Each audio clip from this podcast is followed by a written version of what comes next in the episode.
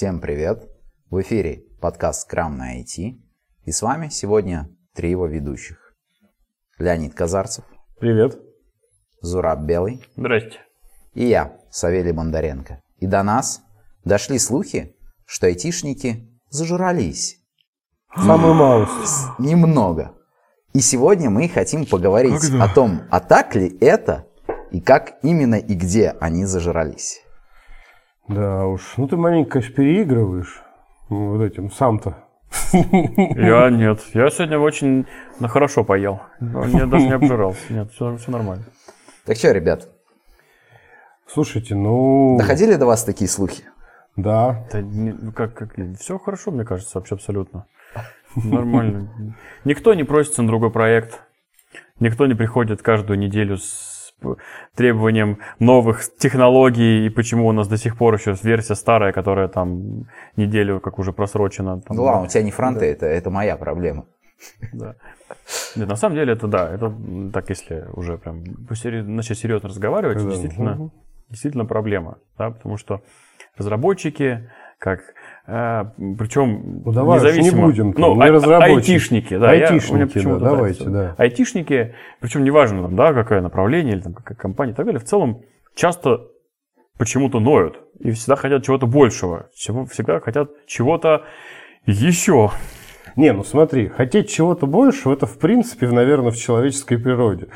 Но настолько больше, наверное, только у айтишничков. Я даже по-другому перефразирую, не хотят, требуют. Требуют.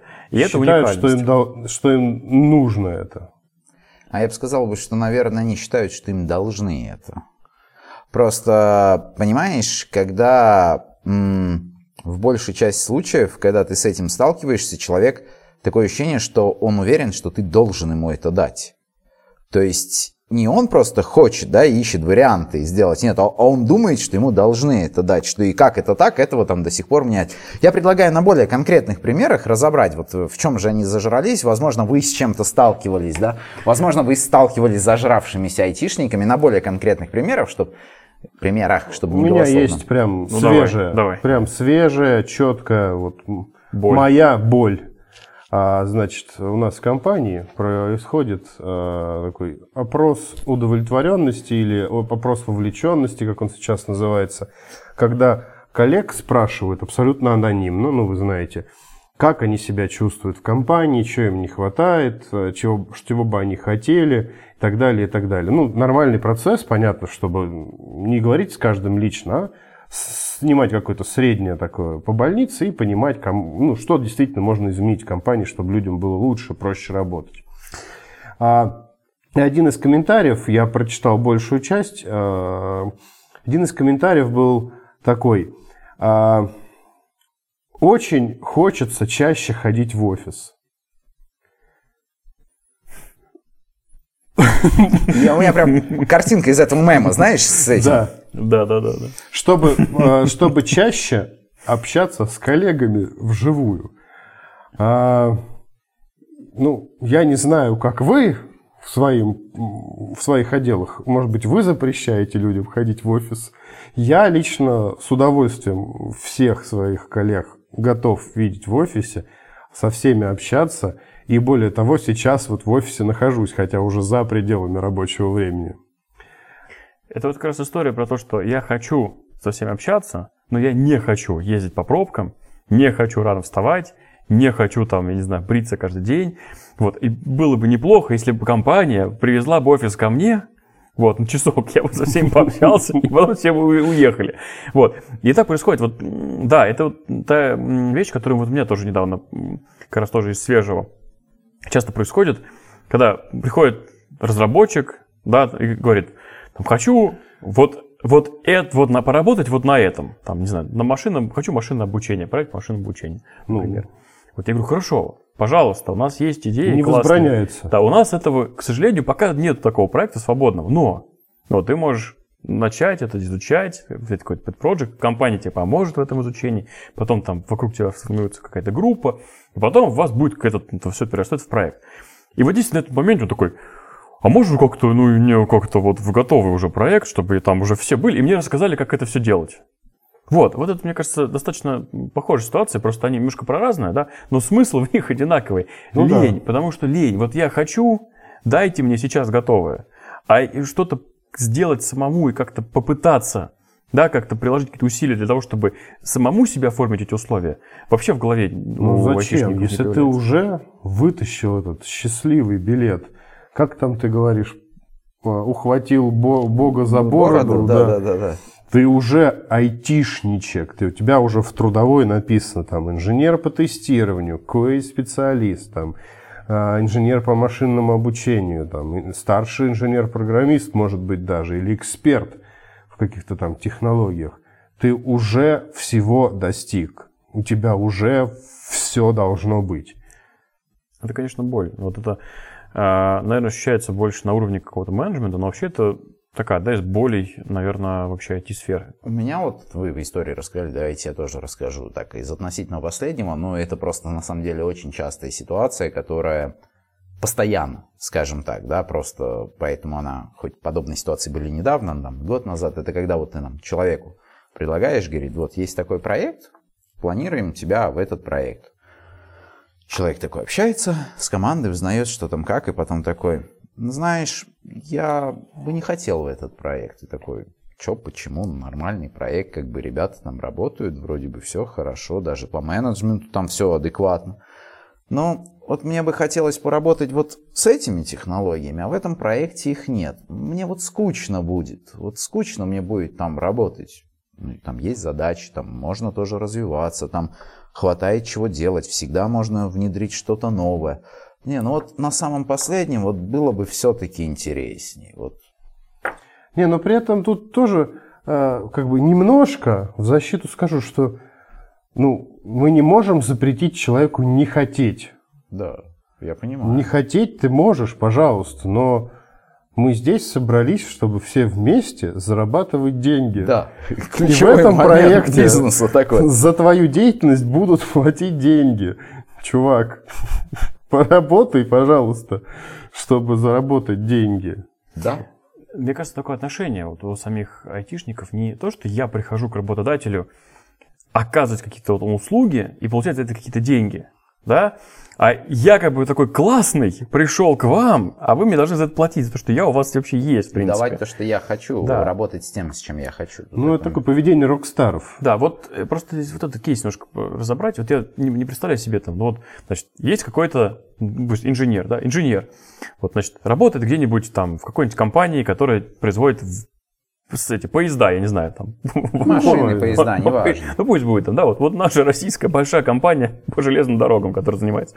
Вот там инженер. Никто не знает, что это за компания, не догадаетесь никогда. Вот приходит инженер и говорит, ему этот проект, он такой, локомотив, не хочу.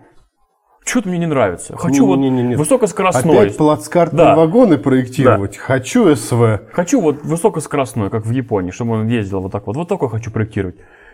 Сколько он будет работать после этого? Я не знаю, 30 секунд, наверное, потом все. Вот ему вещи пока его будут выкидывать. Вот в это время он будет еще в компании находиться. Просто вот как? А у нас это нормально. У нас это так, давай мы тебе поищем новый проект. Я думаю, что это такое.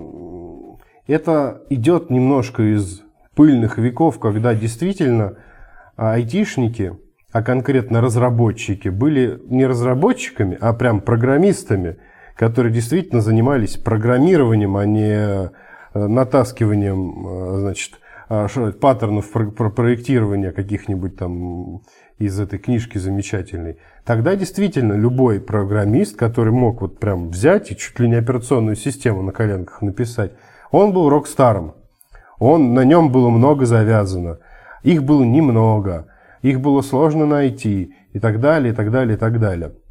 А сейчас, это очень большая, уже такая серьезная индустрия, в которой есть много людей. И большая часть, уж простите, вы все уникальны и замечательны, но большую часть айтишников можно заменить легко. Потому что, rocket science в большинстве задач нет и не будет.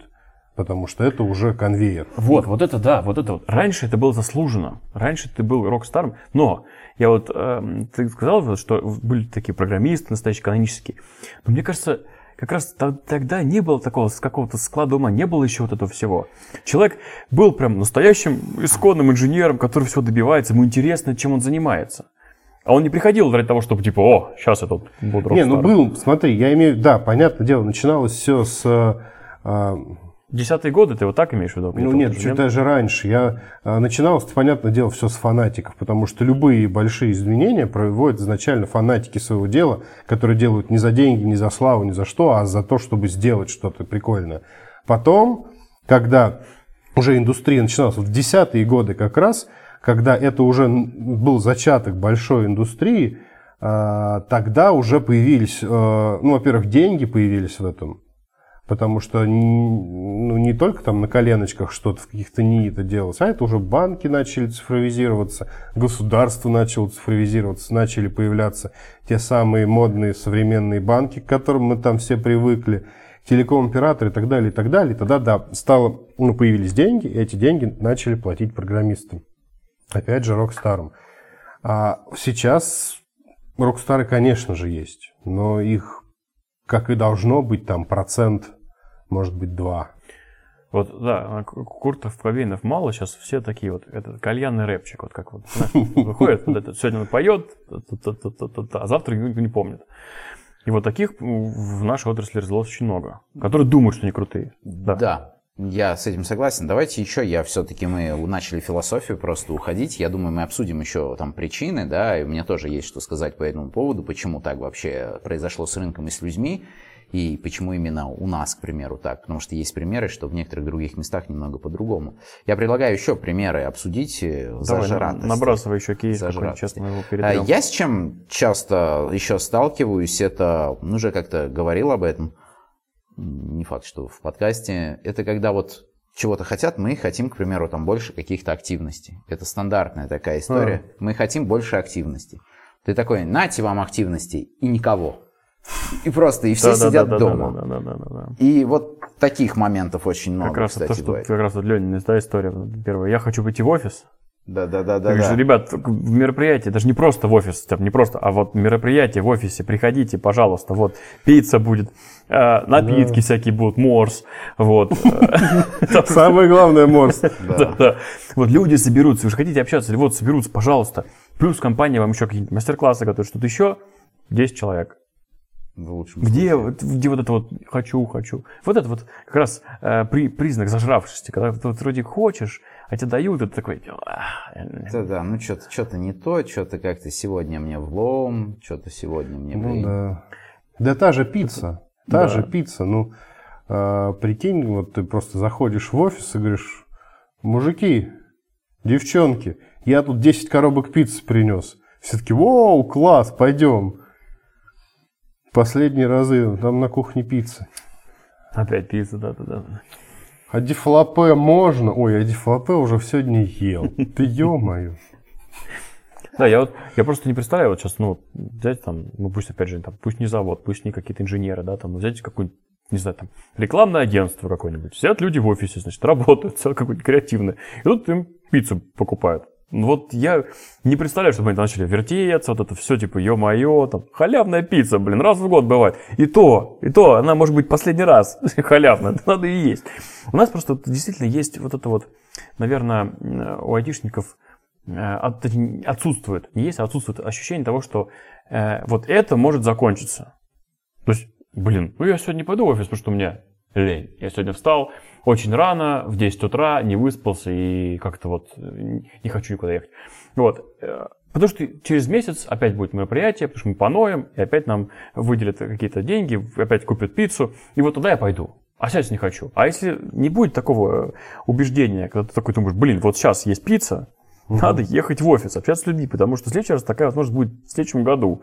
Тогда, возможно, будут... Ну, или, да, ну, или с другого, на другой работе. Но в ней, возможно, ты будешь уже камнем, поэтому в офис уже не сходишь. Да. Вот. И такие примеры встречаются повсеместно в разработке. Постоянно. Часто еще знаешь, какие примеры встречаются? Кстати, сейчас все-таки чуть-чуть, на самом деле, меньше этого стало. Но...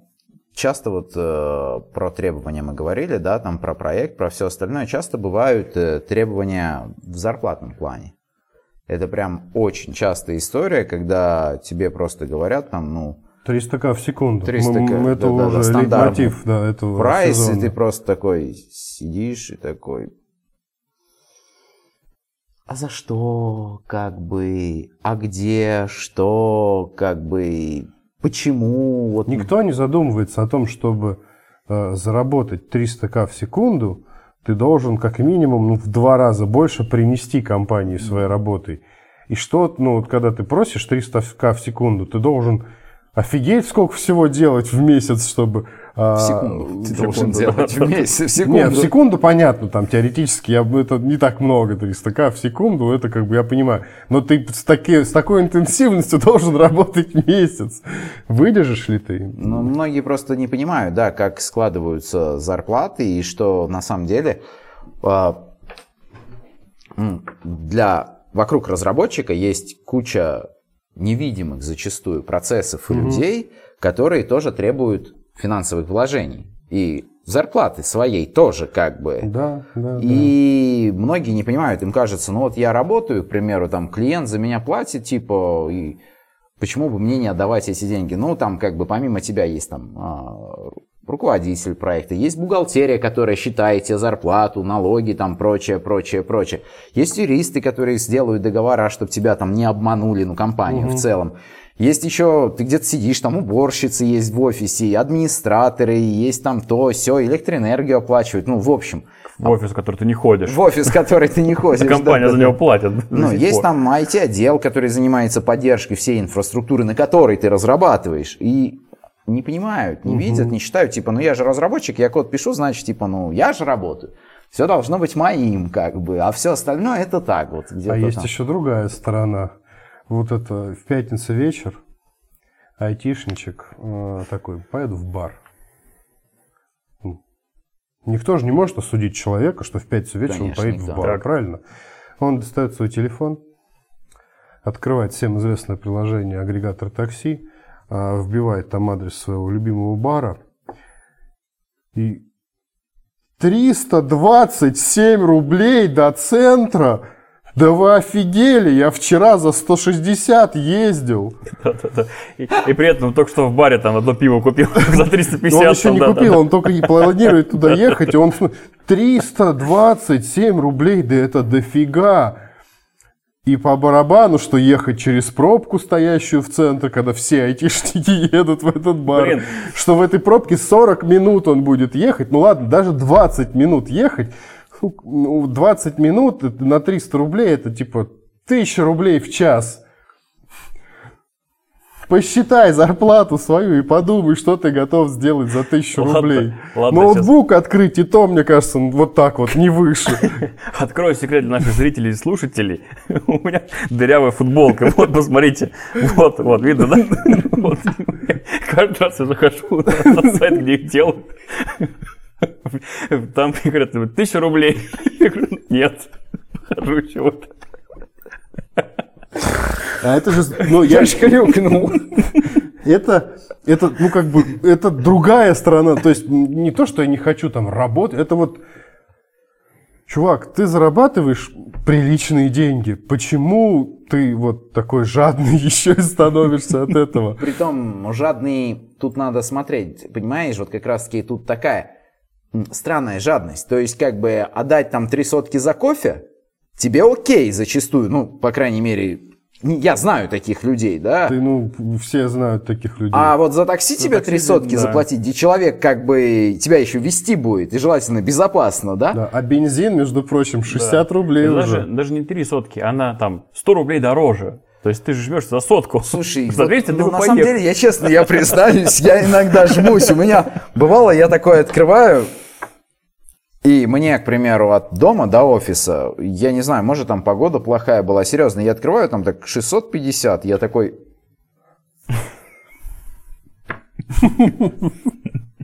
Поеду я на своей машине, наверное. Да. Посчитай, сколько стоила на твоей машине эта поездка. Слушай, да. Сейчас мы начнем раскидывать стоимость машины, амортизации, налоги и прочее. Там просто, когда ты телефон покупаешь, Так, Xiaomi 120 тысяч, iPhone за 120. Так же iPhone. Он же стоит своих денег. Нет, тут просто прикол в том, что, ну, есть такое, но я же говорю, было такие пару случаев, когда столько стоило, и, не знаю, я на автобусе могу поехать в таких случаях. Кстати, на автобусе классно ездить. Нет, это не... Я, вот, это моя часть зажравшести. Я, не, ну, сказать, это даже не айтишная, это автолюбительская моя зажатость. Я за последние, 17 лет я управляю транспортным средством. За 17 лет я ездил в автобусе в Воронеже раз 5. Доехал из этих 5 раз до места назначения я 1 раз. Все остальные разы я просто выходил там через 1-2 остановки, потому что я не могу это терпеть. Не, ты же помнишь, я же еще в прошлом офисе перестал ездить на машине, начал на автобусе. Я помню. Нет, ты в этом плане не так зажрался, как я, например. Ну, мы так немножко перешли на рефлексию. Да? Кто зажрался как? Мы рассказали, Зураб, а что ты расскажешь? Как зажрался лично ты? Как я зажрался? Я вот уже... про футболку рассказал. Ну, вот. Это прекрасно. Прекрасно, что мы способны к этой саморефлексии, да, легкой. Но, может быть, есть смысл поговорить о том, как же все это получилось. Подкаст выходит при поддержке компании Рэксофт, пожалуй, лучшего разработчика цифровых решений. В Рэксофт ты поймешь, что такое творчество в мире технологий. Здесь ты найдешь единомышленников, друзей и притягивающую атмосферу комфорта.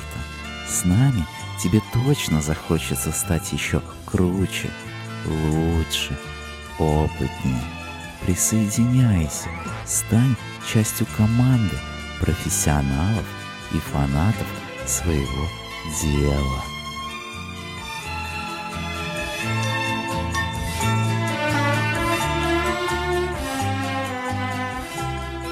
Ну и, собственно, я думаю, стоит спросить у Савелия. Как же вот лично ты, Савелий, докатился до такой вот зажравшейся жизни? Ну, для начала я хотел бы отметить, что я абсолютно не зажравшийся айтишник. Так, ну... погодите. Чьи ключи от Мустанга? Чьи? Не Савелия, нет? Нет, это мальчик какой-то пробегал, положил, да. Это китайская копия с Алиэкспресса. Чисто ключи, чтобы у русского аппетита, когда покупаешь кофе, ванильный капучино, вот так вот покрутить. Потому что лавандового рафа там нет. Ладно, поговорим о причинах, да, и как вообще так получилось. Я тогда озвучу, наверное, свою идею. Ты упомянул рок-старов, которые были и которым в целом были людьми увлеченными и работали больше как за идею, да, для воплощения чего-то. И такие люди, они обычно всегда своеобразные, с ними достаточно тяжело, и под них приходится подстраиваться. Да, все верно. То есть я полагаю, на начальном этапе это сформировало отношение к айтишникам как к людьми, которым нужно найти подход. Да. Это первый момент. Второй момент, когда туда начали вливать деньги. Да, вливаться деньги. Конечно. Это был второй момент. И тогда началась гонка за кадрами. Так или иначе, потому что айтишников было достаточно мало, отрасль была молодая, людей было мало, и как-то нужно было переманивать. Угу. Зачастую не всегда это получалось делать офферами. Ну, то есть, как бы, не только деньги. То есть, понятно, туда сыпали денег, предлагали больше. Ну, самый простой вариант кого-то перетянуть, предложить просто больше денег. Но это не всегда работало, и тут, опять же, начали придумывать всякие условия, которые мы для вас сделаем. Угу. И в целом, то есть, это сформировало такой подход. Знаешь, это как-то чем-то напоминает: первые 3 года ты работаешь на зачетку, да, а остальные 2 года зачетка работает на тебя. Вот тут также получилось, то есть, это мое такое, фигня из головы. Что это сформировало вообще все отношение к этой области, как первое, то, что с людьми с этими надо считаться, что они редки, что они вот такие уникальные. И что получилось дальше?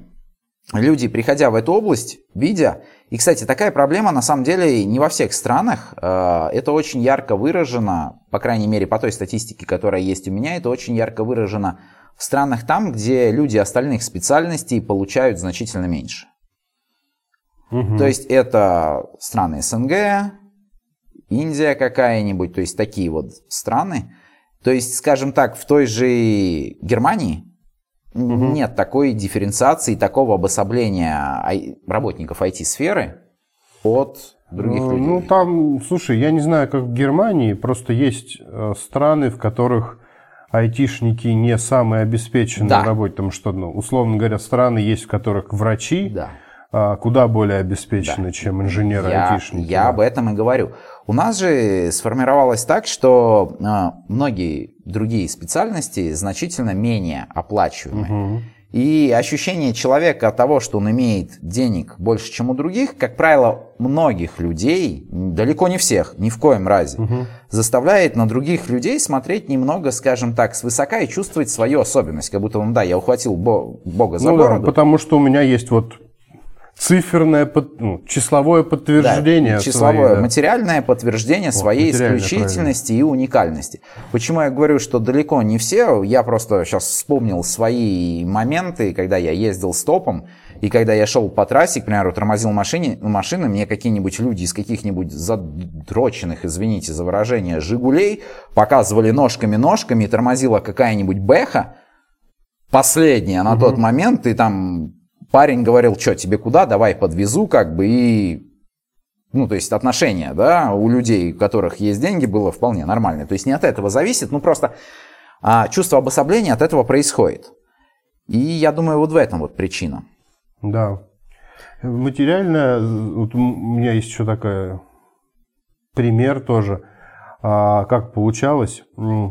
Как раз вот про проекты, про дифференциацию мы говорили, что есть интересные и неинтересные. Когда-то в более ранних выпусках мы затрагивали эту тему, что был момент, когда условные какие-то госкорпорации, банки большие стали немодными, финтех так называемый, это прям какой-то притчей во языцею у айтишников стало, что угодно, только не финтех. Вот, а финтеху нужно жить, и финтех это то, где есть по определению деньги.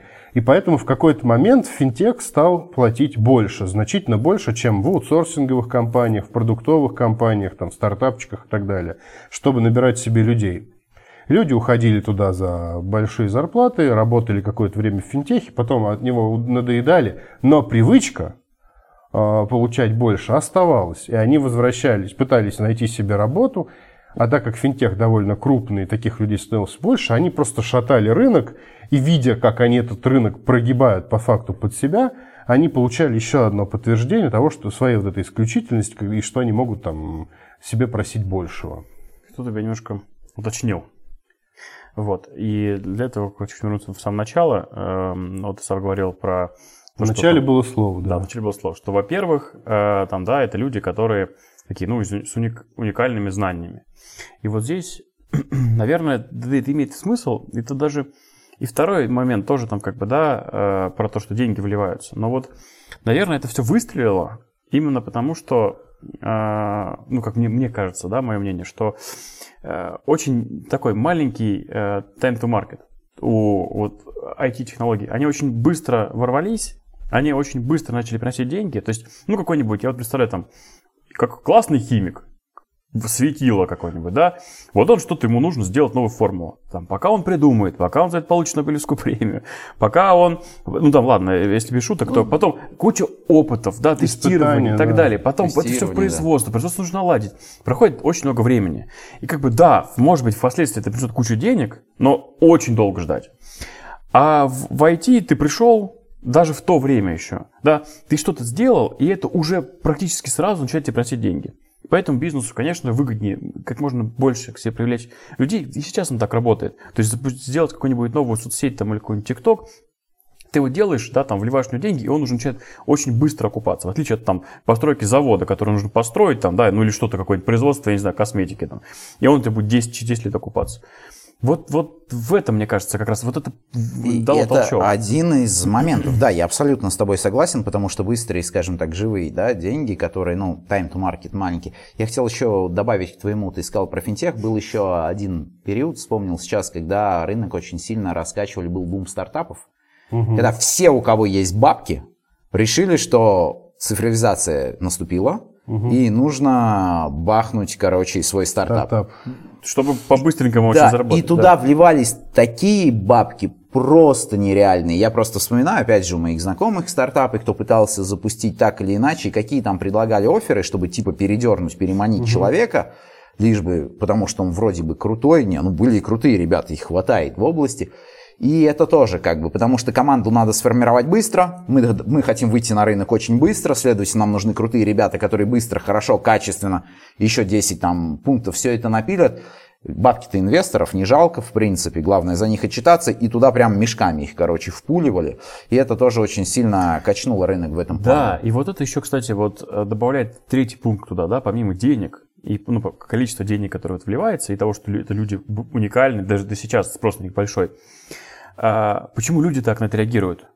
Потому что рост их зарплаты и рост их каких-то там социальных благ, я не знаю, чего-то еще, он не настолько плавный. Если бы там человек, ну, он долго изучал, там, да, получал какую-нибудь там докторскую, там, защищал докторскую, там, например, там, да, там, шел, там, да, и вот там он в каком-то возрасте, он добивался бы своими там трудом, потом и кровью там вот этих денег, там, да, или вот это всего. Он бы к ним по-другому относился. А когда ты там сегодня у тебя одна зарплата, потом ты просыпаешься утром, и у тебя ее уже увеличили вдвое, потому что пришли конкуренты, хотят тебя переманить, то вот этого осознания того, что ты получаешь много, да, не потому что ты такой крутой, а просто потому что, ну, так устроен рынок сейчас, оно приводит к тому, что да, я крутой, ну, я не заслужил. Кстати, да, увеличивают зарплату, в принципе, на размер зарплаты стандартной, средней статистической по России, да, я так бы сказал. Да, а отсюда как раз, вот, возможно, появляется так как раз история, которая вот у нас затрагивалась в такси. Сейчас, подожди. То еще, знаешь, какая штука прикольная? Айтишники... Очень сложно работать в айтишечке и реально получить прям по шапке. Ну, то есть, когда ты проектируешь тормозную систему для автомобиля, то если ты там накосячил, то это прям угроза жизни и здоровью пользователей транспортного средства, для которого ты проектировал эту тормозную систему. А когда ты... Кнопочки на сайтике клепаешь. Да, ну, блин, даже если ты пилишь бэкэнд для соцсети, у меня не дойдет в нашей замечательной синенькой соцсети сообщение с первого раза. Или придет задублированное. Ты представляешь себе вот сейчас какой-то разработчик где-нибудь в какой-нибудь социальной сети, любой, взять, самый популярный, не знаю, там, да, вдруг случайно запушит какую-нибудь задачу, которая не показывает лайки. Там же просто там инфарктов и вот этого всего. Слушай, там ну, люди просто с ума сойдут нахрен. Слушай, раз. Ну сойти с ума-то сойдут. Ну, то есть, вот понимаешь, я же говорю, тут по шапке реально получить. Да, в этом случае, да, есть, наверное, какие-то моменты всякие, там, ну, автоматизация там атомных станций, я не знаю, каких-то. Это там другая немножко история. Там да. Другая история. Ты вот, кстати, рассказывал, что проснулся с другой зарплатой, вспомнил шутку, я, по-моему, тебе ее отправлял, пока поняли, что ты дурачок, ты уже сеньор. Пока придумали, что с тобой делать, ты уже тимлид. Да, ну, так оно, к сожалению, есть. И вот, я говорю, вот поэтому отсюда и появляется эта история, наверное, с такси, да, вот с этой футболкой, которая не заказывает. Что, ну, как бы, какой-то, может быть, нет уверенности того, что типа, ты как бы это заслуживаешь на самом деле. Такой думаешь, блин, а вдруг не будет, что-то еще... И с другой стороны, как бы, это дает там, как бы, тебе, ты же получил кучу, ты не шел к этому много лет, а ты такой, типа, раз, и у тебя там, ты джун, там, у тебя уже вот там 100, там, да, через 2 года ты, хоп, ты мидл, у тебя там уже, не знаю, там 200, там, и так далее, и ты двигаешься дальше, вот. Слишком быстро, и ты как бы, ну... Легкие достижения. Да, легкие достижения, и ты отсюда, у тебя вот это возникает, что, типа, я вообще крутой. Но внутри вот это вот, если в суть копнуть, да, то вот этот тот человек, который зарабатывал там 10 тысяч, он еще где-то живет, и он такой, такси до 100 рублей дороже, да, блядь, как-то вот. Слушай, может быть, переход интересная идея такая, ты говоришь сейчас, знаешь, такое о внутренней дисгармонии между внешним, в принципе, проявлением и ощущением себя, знаешь, причастным, я не знаю к чему, к небесным светилам, видимо, вот, и практически ушедшим в астрал, и маленьким человечком, который, типа... Как там это? Какой когнитивный, скорее, не эффект самозванца, а скорее наоборот. Нет, наоборот, когда ты думаешь, что ты залез туда, там, да, вот, короче, куда ты не должен был залазить, я думаю, на самом деле. Прям глубоко в психологию мы не будем уходить, но вот такая, да, это, в общем, такая внутренняя дисгармония, возможно. Да, вот внутри... Вот мне кажется, это прям очень сильно влияет на то, как, ну, как бы, вот эта гаджетомания, да, про которую мы говорили, вот это же тоже она, так или иначе, она ближе к айтишникам, чем гне айтишника. Зачастую, да, всякие новомодные электронные штучки. Ну да, еще есть ощущение, что ты действительно как бы разбираешься в этом мире. Потому что приходя, там, ну, банальный пример, там, приходишь в МФЦ, и у оператора МФЦ, который там оформляет тебе какие-нибудь там сделку на квартиру, которую ты купил, потому что ты айтишник, там, либо ты там что-то еще делаешь в этом МФЦ, и у девушки-оператора там подвисает компьютер, там, и она, ну, не обладая должными навыками вращения с компьютерами, она начинает переживать по этому поводу, там что-то. Она не на «ты» с компьютерными технологиями, а ты на это смотришь свысока. Ты видишь, как, что ты бы тут разобрался, ты чтобы нажал Ctrl-Alt-Delete, нашел бы там вот эту вот службу, которая не отвечает, и нажал бы «Завершить», и все бы заработало. Но это знание по факту, ну, копеечное. Когда девушка не на «ты» с компьютером, а ты на «ты» с компьютером, но не на «ты» с девушкой, потому что айтишник. Такое чувство. Нет, я вот, кстати, вот здесь подвязал бы, наверное, это чуть-чуть больше крупнил. И еще один фактор, какой-то пятый уже у нас, да, влияние, вообще социальное влияние. Потому что айтишники, даже люди, которые там, да, общаются с айтишником, как-то, о, да, айтишник, ничего себе, это круто. Социальный фактор есть, да. Да, это вот... Вот это вот, оно само раскручивается дальше. Я там, да, понимаю, что там есть куча там всяких маркетинга, под это дело там всякие курсы, обучение, там все туда и так далее. Но вот вообще, но это все приводит к тому, что люди сами с тобой так начинают общаться. Не только в МФЦ. Ты можешь там, не знаю, айтишник — это как раз тот самый сын маминой подруги, которого все получилось, который ставит в пример. И это тоже начинает влиять. Ты тоже такой, гордыня начинается, это все. Оно поднимается. И тут как бы тебя тут хвалят, а через 3 дня ты приходишь на проект, а тебе говорят, что твой коммит говно, и его не хотят заливать. Конечно, ты расстроишься. Ты будешь говорить, я не хочу этот проект, я хочу там, где меня хвалят. Дайте мне другой проект, где мне придет тимлид и скажет, ты молодец. Там, да, РП еще поцелует. Ну, да, вот это в ту же степь. В прошлом выпуске я говорил про женский стендап. Помните, когда девушка говорит, что какой-то идет в свитере, заморож, надо брать, да, может, вдруг айтишник, да. Да. И это все действительно подкрепляет этот образ айтишника, как вот ухватившего борода за богу, с золотой ложкой, бороду за богу, да, с золотой ложкой во рту, красных мокасинах и, не знаю, черном мустанге человеке. Но... Почему-то писал Савелий. Черные мокасины вообще-то. Шутка. Вот, да, и отсюда, мне кажется... Кстати, красные мокасины, хорошая идея. И лавандовый раф, да, Сав. Блин, не люблю лаванду. Надо, Сав. Ну, ты должен как бы... Соответствовать, конечно. Сейчас только подвороты подверну. При этом, что самое обидное... Здесь невозможно добавить какой-то жесткости, на самом деле. И это тоже вот этот какой-то там 6-й фактор. Да? Как только ты начинаешь как-то пытаться закручивать какие-то гаечки, говоришь, что там нет, там типа здесь сиди, работай на проекте и так далее. То есть, или просто не делаешь так, как тебе говорят, что нужно сделать. То что происходит? Человек просто уходит, находит другую работу. И что самое там, типа, да, важное в этой ситуации, он это точно найдет. То есть нормальный айтишник, который там не джун там, 1-го года работы, скорее всего, уволится там, из одной компании и в течение недели придет в другую компанию. Слушай, ну вот я хочу заметить, что сейчас уже не так. Вот тенденция пошла в обратную сторону чуть-чуть. Но опять же, насколько долго это будет? Ну, поживем, увидим, как говорится. Не, в любом случае он ее найдет. То есть...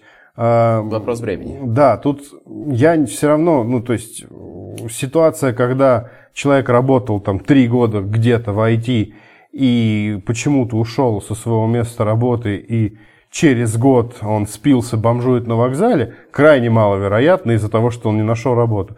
Да, он там может не найти работу себе сразу, со временем, скорее всего, он все найдет на ту же, может быть, даже лучшую зарплату. Если он действительно не дотягивает до уровня своего желания, со временем он этот уровень будет понижать, и какую-то работу, но уже все равно в рамках как бы общего нашего общества вполне себе достойную для жизни, он найдет и будет работать. Единицы, то есть там 100% действительно сопьются и будут тусить. Я с этим полностью согласен. Но я просто говорю, что сейчас как бы в этом плане я бы сказал, что стало чуть...